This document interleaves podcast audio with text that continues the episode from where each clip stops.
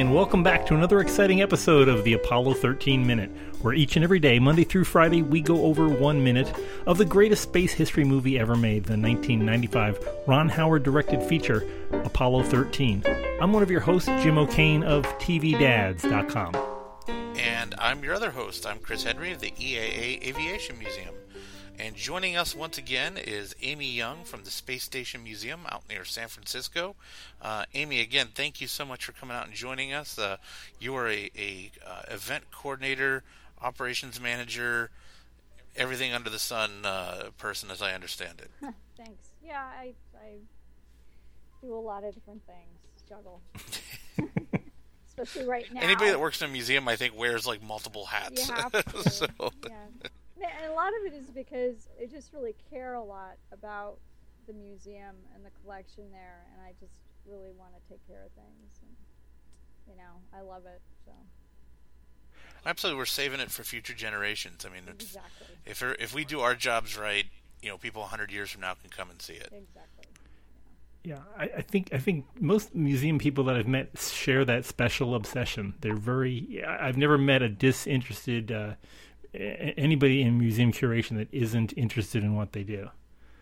Yeah, I don't think you can kind of just you know half-hearted go at it. I think. What do you think, Amy? I, I don't think you can go to work like, eh, I'm gonna kind of preserve something today. right. No, no, you're right. I think so because we all start off, and I think also a lot of us start off with our own collections at home. I mean, I know as a kid, I this is not my collection at the museum, but I, geez, I had so many things, and I still have so many things. So we're just moving our stuff around. yeah, I'm not hoarding. I'm curating. yeah, that's what I tell my wife. I'm displaying. Well, yeah, and actually, the museum now is giving me more of an excuse. I've actually started collecting more because of the museum because I get exposed to oh now I get to go to these space conferences and look I got this cool thing and uh, so I uh, I came home one day with a passing uh, comment to my wife that you know boy I, I kind of saw this cool train layout and she was like no like we we have airplane stuff and space stuff everywhere in this house and there just isn't room for trains. Wait, where where did you see this train? I gotta yeah, yeah trains. Yeah, exactly. Trains. Yeah, my my son loves trains too, and actually, I didn't realize how much I love trains until my I had a little you know toddler son that started getting into them, and then as he got older and he was still into them, but then I I seem to be more into them now. You know, they're cool. They're very cool, but he won't let me get rid of any because he he swears that when he has his own house, he's going to do the whole uh, basement thing with the big set. Oh, that's awesome! My, I my, do that. I've I've been into HO since I was maybe eight or ten, and my son keeps telling me you should get into N, N scale because it's a lot easier to carry around and more portable. And I said, you don't understand. I don't have the eyeballs to do N scale. yeah. yeah. Ah, well, we were ta- we were here to talk about a a movie that we all yeah, saw. right. Oh yeah, space. yeah, space that part. Yeah. Well, I'm sure there's a lot of astronauts that love uh, that, that love model railroads. I, I, was always surprised to find out that Rod Stewart has a. Of course, if you were a rock star and you could afford it, you'd put in a super uh, train layout. But Rod Stewart has like the largest train layout in Beverly Really? Hills. Yeah, yeah, he's very most proud of that more than anything else, uh, except maybe soccer. Cool. So, um, but we are watching. Um, we're watching. Uh, we do see. Uh, get get to see a, a scale model of a lunar module while uh, while uh, Ken Mattingly is trying to plug in um, uh, the uh, command module into the lunar module. And I know both of you are probably staring at those uh, instrument panels and thinking that would look great on a wall in a museum somewhere. Yeah. I want to go and It's, uh, actually have a shot at riding the simulator. Is what I want to do. So that just Yeah. looks so awesome. Oh, it's it's a beautiful thing. Um, you know, I, always thought that simulators were a recent invention, but I was reading more about the life of uh, Edwin Link, who invented the Link Trainer, which is kind of like the standard from from years back. He actually built it in the in the late twenties, and kind of a funny story where he where he got the background to build a uh, a flight simulator um, in 1929.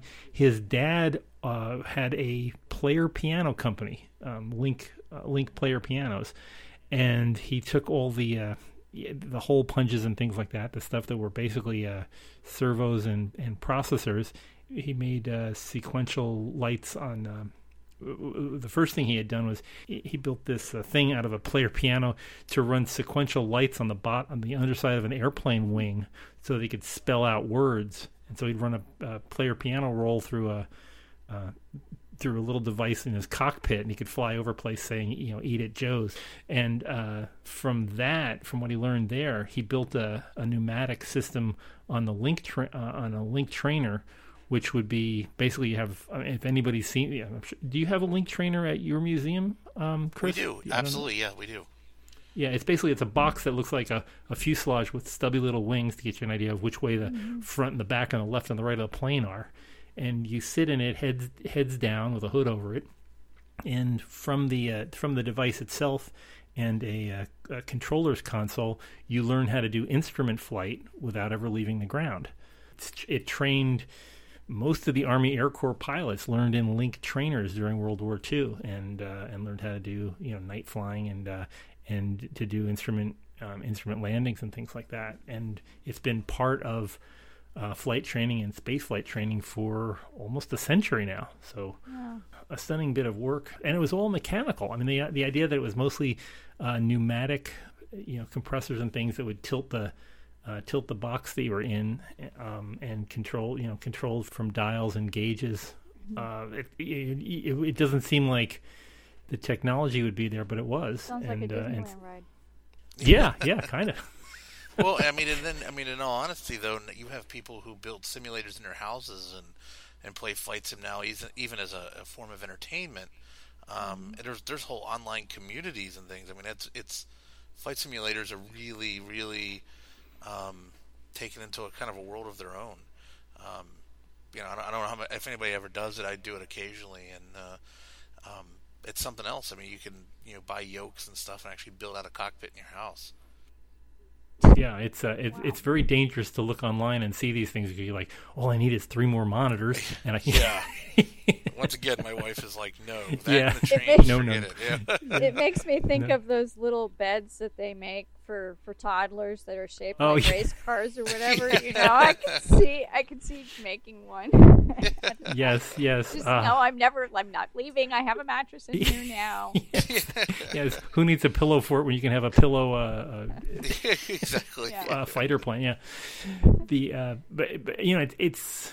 I mean, we we have uh, Evans and Sutherland to thank for that. Back in the uh, back in the '60s, uh, uh, David Evans and uh, Ivan Sutherland were uh, compre- uh, they were professors at the uh, uh, in the computer science department at the University of Utah, and they came with, up with this idea that you could make computer graphics on a video screen, and then they figured out the application for it would be you could use a you know, different solenoids to uh, read read in uh, inputs from a user and change the background. So mm. they they rapidly developed into a, a, an electronic version of what was the link uh, the link trainer and it still continues to this day. I mean, Evans and Sutherland merged with, or they, they made a partnership with uh, Rediffusion in the 1970s and came up with commercial sized ones. So a lot of uh, commercial aircraft companies, military, uh, uh, you know, air forces, they all started training using Evans and Sutherland equipment, and uh, it's kind of the standard now for for learning how to fly. And to this day, they're still Evans and Sutherland continues to build things like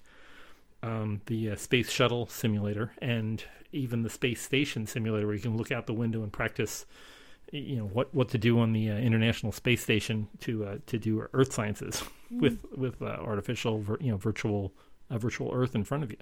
You know, I know that uh, they're not glamorous, but think about you know, without those simulators, would we even be able to do the stuff we do? You know, I mean, you know what I mean. Without simulators and all the training that those guys did in them, well, yes. I mean, think think what the think about the fatalities that they avoided. right. like, yeah. You did you did it wrong. I mean, I think uh, there's a there's a line in here about how many times uh, how many times uh, people have died in the simulator, and it's yeah, sure that happens all the time. Thankfully, they didn't have to risk risk their lives until they were very good at what they were doing, so that by the time you get to Apollo 13, they knew how to handle different uh, uh, different different bad situations. Well, you know, and it's yeah. funny. One of the things that I learned uh, that I that I did not know, and they really don't talk about in the movie, um, was you know they had scenarios. Uh, some of the scenarios were named, I guess, uh, the, the programs that they would try to run and get these guys, you know, into. And apparently, they did in simulation do kind of the scenario that happened on Apollo 13, and uh, they called the scenario Lifeboat Lem. And uh, I, I just remember, I can't remember if it was Bill Reeves or, or Milt Windler that was telling me that, you know, that Fred Haise was so sharp that when they needed Fredo to go down there and power up the Lem, they didn't say anything else to him except they just they just said Fred Lifeboat Lem, and he knew exactly what to do and just started at it. And I, I really can't wait to ask wow. Fred about that if he remembers that. Yeah, it, it's uh, it's astonishing, and you, you, know you meet all these you meet all these folks. Amy, we were talking about this offline. Um, you you meet these folks, and the the brilliance of them really comes out. Yeah. That uh, that they they've all thought of these. You know, they've all experienced this stuff, and being able to stimulate it kind of uh, stimulated their their thought processes on how do you get out of this one. I mean, it, it kind of builds up the the fix it muscle in your brain. Yeah, I mean, it really is amazing the difference between like yeah, we were talking about, oh, you meet a celebrity, you know, such and such, but meeting these people, you have to know, okay, their IQ has to be at least this. They have to pass these tests, uh, such and such, and it's like superhuman, you know. Uh, just, it's mind boggling how much that they were capable of doing. Yeah, and I just the the number of people they kind of winnowed out to get down to these people, especially Jim Lovell. He was number. I mean, there's there's kind of an argument on this, but he was kind of like number eight or number nine of the original seven Mercury astronauts, mm. and that was just because of a, a, chemical imbalance in his blood that knocked him out of that. Um, but he was, you know, the, the, these guys are all top notch folks. Um, yeah. I think one of the one of the most common comments about the Apollo 13 movie although they they needed it for the movie drama, is that they kind of portrayed uh, Fredo as uh, nervous or worried or emotional about things, and and uh, he really he, he he's such a top notch guy in understanding every system on board. It's it's like you know like knowing the veins on the back of your hand the way he could he could find his way around stuff. Right, but at least personality wise, I do see that. You know, Bill Paxton was a guy I mean, I know there were some roles that he played where he wasn't a nice guy, but um, for the most part, Bill Paxton, real nice guy, real sweetheart. Same with Fred Haise. You know? Yeah. Oh yeah. No, these are roles that they're so just playing. They're just you know, perfectly matched there. Yeah. Yeah, yeah. It, I keep the the thing that always that that still goes through me. While this is a random thought on this, the thing that goes through me on this, it to me this feels like it happened yesterday, and it's we're you know, we're four and a half decades out as we're recording this, and it just it's amazing that we still have uh, yeah, some some of these people still with us. It's it's it's kind of yeah. it's kind of great that we can we can still talk to them when we have these living living people of history. Um, to ask them questions that, that come up while we're, while we're still here. Yeah, I, I just wish and hope that that we would be actually leaving for Mars or returning to the moon, whatever we're going to do before we lose them all. Yeah. You know. It sure would. I think it sure would make a lot of them feel good to see something like that happen. I think. Uh, I think they'd be pretty proud to see, you know, a, a, a, large challenge like that actually taken underway right now. It'd yeah. be pretty cool. I know they'd be pretty excited a couple of them would probably volunteer still. So well, I, so I was gonna say, you know, every time I hear one of those guys talk, they're always talking about getting off the planet and having to. And Al Worden gives a, a talk about having to get off the planet, and he says very famously. He, he he says I'll go. He, you know, two reasons. He says I'm old, so I don't care if I don't come back. Um, he said, and you know, and the second reason, also because I'm old, I can sit in one spot for a long time, like I'm watching TV.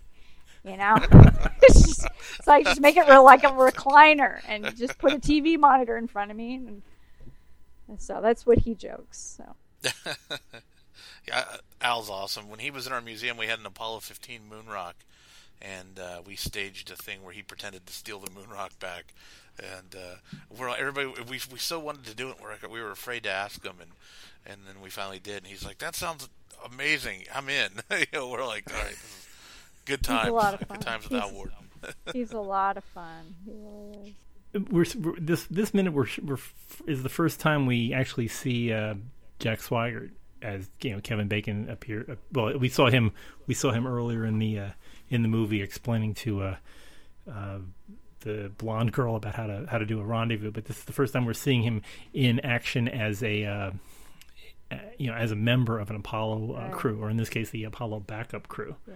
and uh, the other two uh, members of the backup crew were, of course, uh, John Young and uh, Charlie Duke, who uh, think the, the only the only guy that gets a word in edgewise on this one is uh, is John Young, and he just gets a clap in this particular minute. Mm.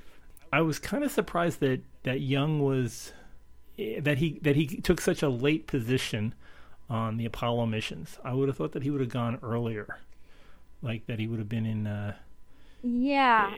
I, I think about that a lot when I think of John Young's career, also because because of who he was and because of what he accomplished. It seems like he was around for a long time. But what astronaut class was he in? I mean, when you talk about Lovell being like number nine, wasn't John Young after that? Yeah, he was he was in group two. He was with. He was uh, in group he- two, he- okay. Yeah, he was in group two. So I mean, between him and Conrad and Lovell, Yeah. there were you know that was such a a, a race of equals at the top. I don't, I you mean, know, was- I don't know. Who knows? I've never Yeah. understood that either. But but but it all tends to work out, doesn't it? I love the yeah. Oh yeah. know, I mean, he would he him would and wait Gus a little bit. and and just the missions that he did. And STS one, you talk about brave. Yeah. yeah. Yeah, STS one uh, was not that that that's something that wasn't tested really. You know. Yeah, uh, where is where is that movie? I you know it's um that movie uh that movie deserves to be made. I You're it- right. You're right. Um, Oh, you think about I- how I many would- people in, you know, younger genera- eh, not just younger generations, all these generations remember the shuttle program. I mean, that would be, man. I think there'd be a lot of interest in a movie about something like that.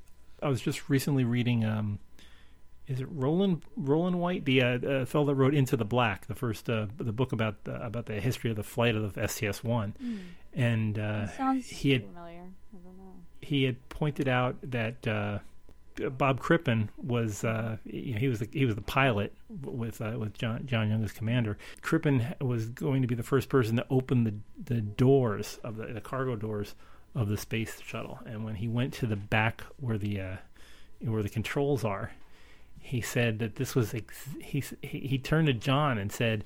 This is it's amazing. This is exactly like it was in the simulator back in Houston. The only difference is, is my feet aren't on the ground. You know, I and I got to go in January to um, to Johnson, and one of our our volunteers, uh, who was fresh out of college at Syracuse with a aerospace engineering degree, was he was from San Francisco, and he found us. He volunteered, and he was biding some time while he found a job, and he did wind up getting a job at Mission Control. He works in the ISS Mission Control now. Um, but he gave me a tour and I was sitting in that simulator, that you know the space shuttle trainer, and I can't. I'm sitting there and it's just saying, "Okay, who sat here?" I was sitting in the commander's seat. And I'm, who sat here? And I'm like, "Oh my god!" And I'm going on my hands. All these people. John Young sat here. I was like, "Oh my god!" yeah, it's it, it, it it's thrilling. Yeah, it, it really is. I mean, it's just such a they they were they were and you know for for those that are that are still with us, they remain some of the some of the greatest people to walk on earth at the moment. It's just what they what they faced and didn't. I mean, if I'm sure they all had an, an honest fear of things, but that they they climbed into the capsules and went off to where they were where they were you know assigned to. It's just an amazing bit of bravery to to be able to do that and be confident in in the equipment and with the people that were uh, supporting you behind on Earth. Well, what something that you just made me think of that's interesting, um, and I've heard this come up in conversations or talks before, is that the early astronauts um, were were all military, so they kind of had that training in them to you just do what you're told, you go. You know, it, it was it was just that you just go. Um, so if that's the case, then what is it about the people who came later as mission specialists? Maybe it's not the fact that these people were military, but that there is a type, a personality type or type of person, you know, that just will run into Yeah. the burning building, and right? Yeah. kind of Yeah, thing. you have to be able to. I mean, you can have that fear, but if you can lock it down and still do stuff, being able to to work in a in a stress filled situation, and despite the stress, be able to carry on your job and say, "This is this is what I have to do," and it's you know I have to get from point A to point B. Kristen, you've you've worked air traffic control, and you have. Every one of those dots on the console r- represents lives, hundreds of lives, and you've had to make sure they get from the left side of the screen to the right side of the screen. Yeah, it. Um, you know, I remember somebody asking me about that, and you know, you don't hang on it. You know, you you know what you're doing, but you don't you don't wear that on your sleeve when you go up there. Um, and I'm not. If anybody that knows me knows, I'm I'm not an arrogant or, or cocky person. I don't think.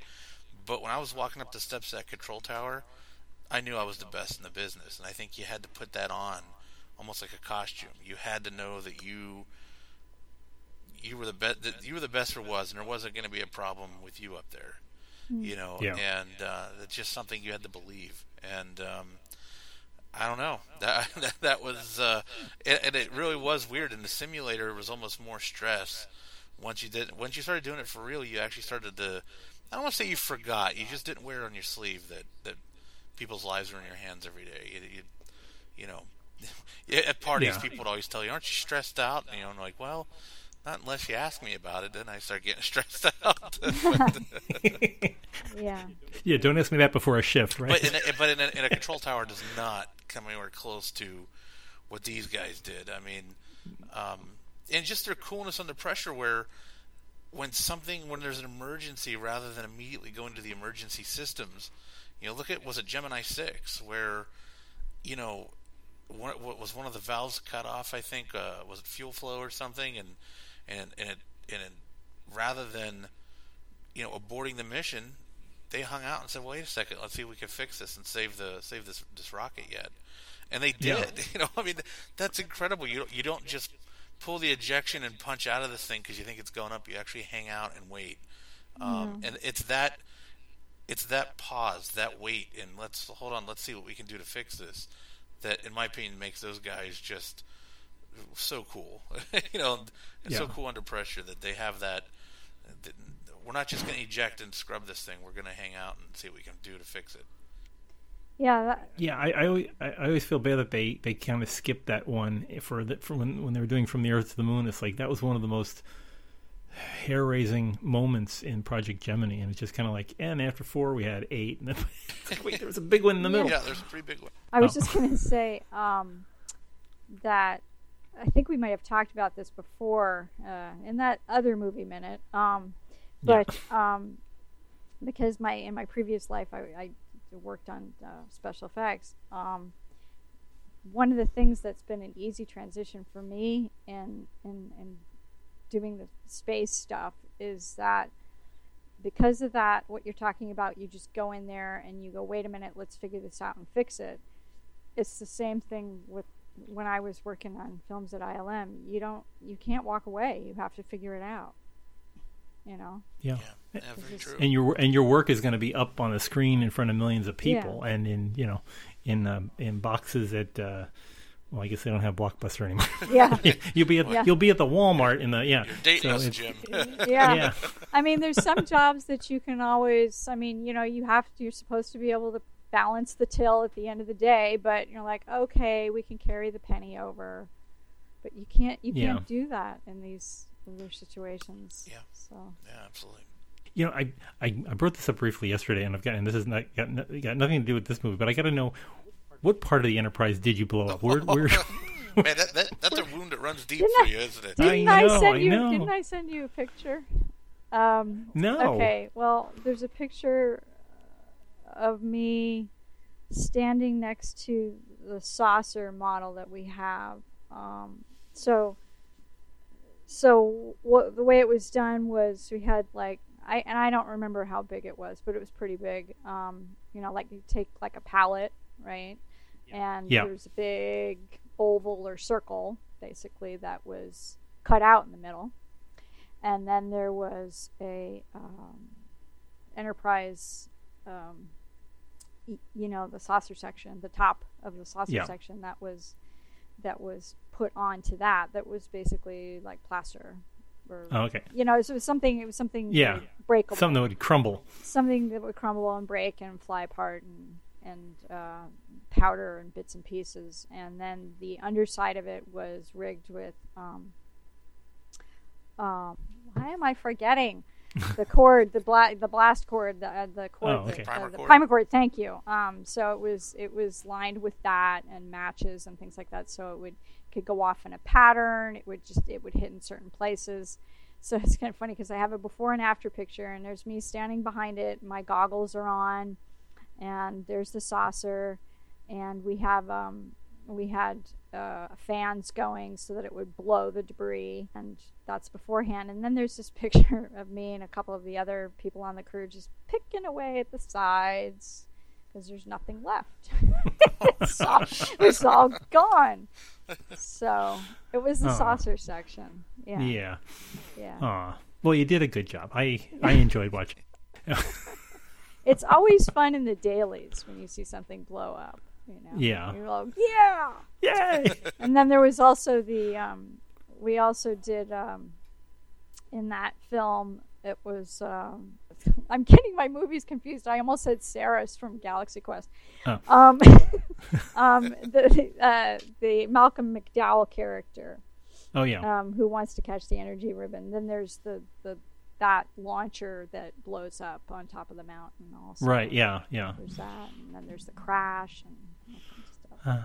Yeah. It's just a very kaboom boom kind of a movie.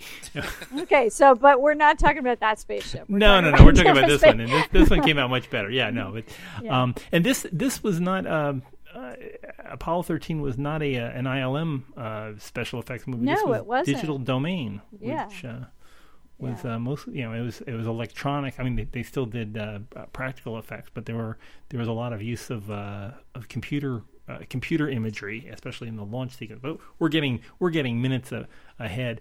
Um, are you are, you know you're still you're still in in cahoots on uh, on on projects with pe- people that are working at ILM and stuff. Well, and I yeah, I don't work there, The- but I yeah. you, you you're in the yeah. grapevine at least, yes. Yes. And and a lot of the practical effects had kind of gone away and then had been replaced by uh, you know electronic computer graphics. But it seems to be lately.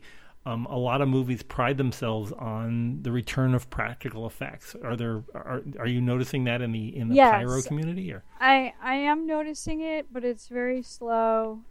I mean, there is some, but it's still really few and far between. Um, but when it's being done, it's it, it, it's be, it seems like more emphasis is on the craft of it, uh, almost as if, let's say, the director, or whoever's deciding to do it as a practical effect, is recognizing, yeah, we really need to do it this way because this is the best way to do it, and it will look best, and and um, you know, and and that's why. So uh, there there is a special effects company um, that's uses the same facility that ILM used to use, which stays fairly busy. And when they have a project, they go all out.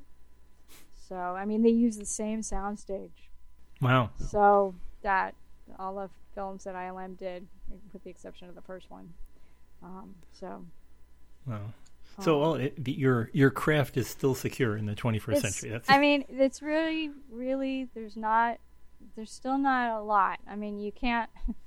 I had somebody who wanted to, younger person who was like, yeah, you know, it's just really fascinated with what I did and wanted to try and do that. And I was like, no, uh, there's just really nothing going on. You know, Mm. let's let's see if you can um, can introduce you to some of these guys and maybe they'll give you some tips and you can go look over here. But those guys are um, a lot of those guys that I worked with are now working for a company that makes um, medical uh, training mannequins for the military.